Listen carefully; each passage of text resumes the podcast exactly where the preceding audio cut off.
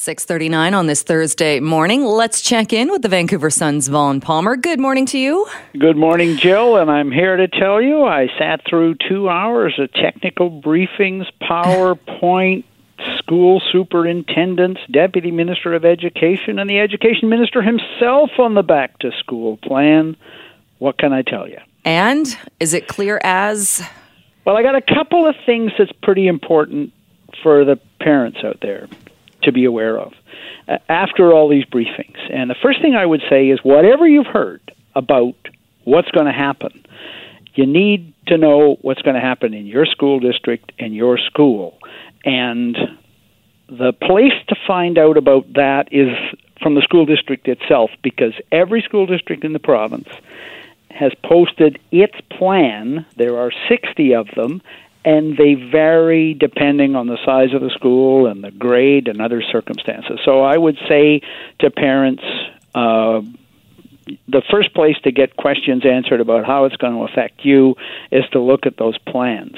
Um, and by the way, if your children are in independent schools, uh, those will be posted next week. It's only the public schools that were posted yesterday. The others uh, will be posted on Monday. The second thing that I think is really important, and I think they should have emphasized this even more yesterday, is that whatever you're planning to do as a parent, whether your children are going back to school or not, or whether you're not sure, or whether you're going to keep them out for a while and see how things go, whatever you're planning to do, you should register them with the school that you would normally be going back to. And that's because funding is driven that way. The minister made this point, but as I said, I think he should have emphasized it more. Uh, enrollment in September will determine district funding.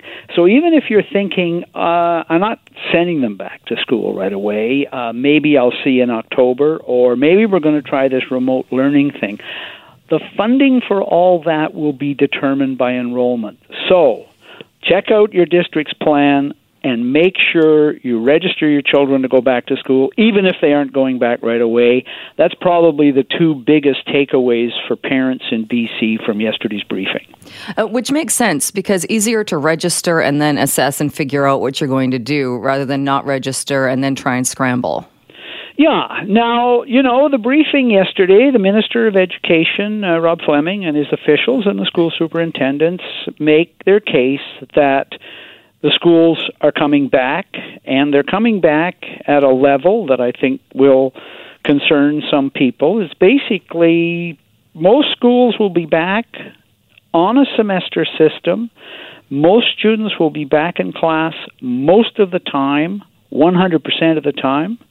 Um, the major exceptions are the secondary schools uh, in, in districts where there are very large secondary schools, more like seventy percent of the time. But again, the actual working of this will depend on your district.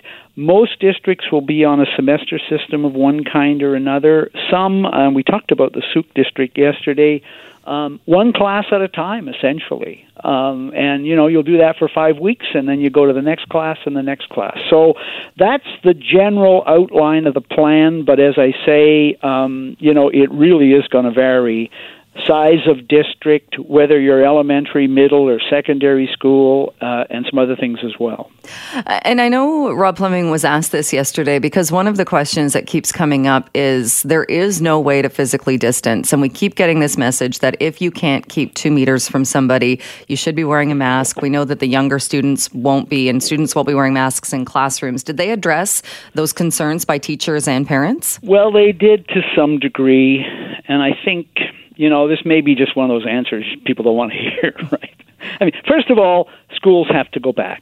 Uh, the the minister discussed a survey, which hasn't been released yet, but was done by the Center for Disease Control in B C, twenty-six thousand parents, ten to fifteen thousand students, about how it went with the schools shut or only some students going back.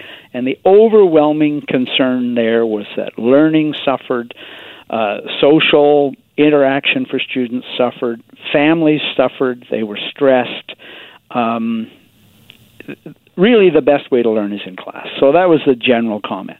When he gets the question about, you know, and the, the sort of the meanest way it's phrased is, why do members of the legislature have to socially distance and be allowed to work from home and school students can be made to go back? Uh, the answer on that is, Uh, it's kind of a hierarchy. He says again and again there are layers of protection. So his argument is, first of all, community transmission is low in British Columbia. Second of all, schools are secure, controlled sites. Three, there will be daily cleaning at school and health checks every day. Four, classroom schedules, lunch schedules, outdoor schedules will be staggered, and even the playgrounds will be cordoned off to minimize contact. Uh, five, in class there will be distancing where possible, and in the common spaces in school there will be masks. And lastly, he says, have a look at your district's own plan, and for your and for your child's grade the plan, because that is going to differ as well. So I don't think people are necessarily going to be reassured by all that, but there there is some stuff there on this. There are some reassurances, and in general terms, this is backed up by Doctor Bonnie Henry and the science on this matter. So within all that range, there is some reassurance. Uh, I don't think it's going to reassure everyone, but um, they've made an awful lot of progress since the end of July. I will say that. The arguments for going back are, struck me as stronger than they did back at the end of July. All right. Uh, we'll leave it there, and uh, we're going to talk to Rob Fleming later on in the program. But, Vaughn, thank you so much. Great. Bye-bye.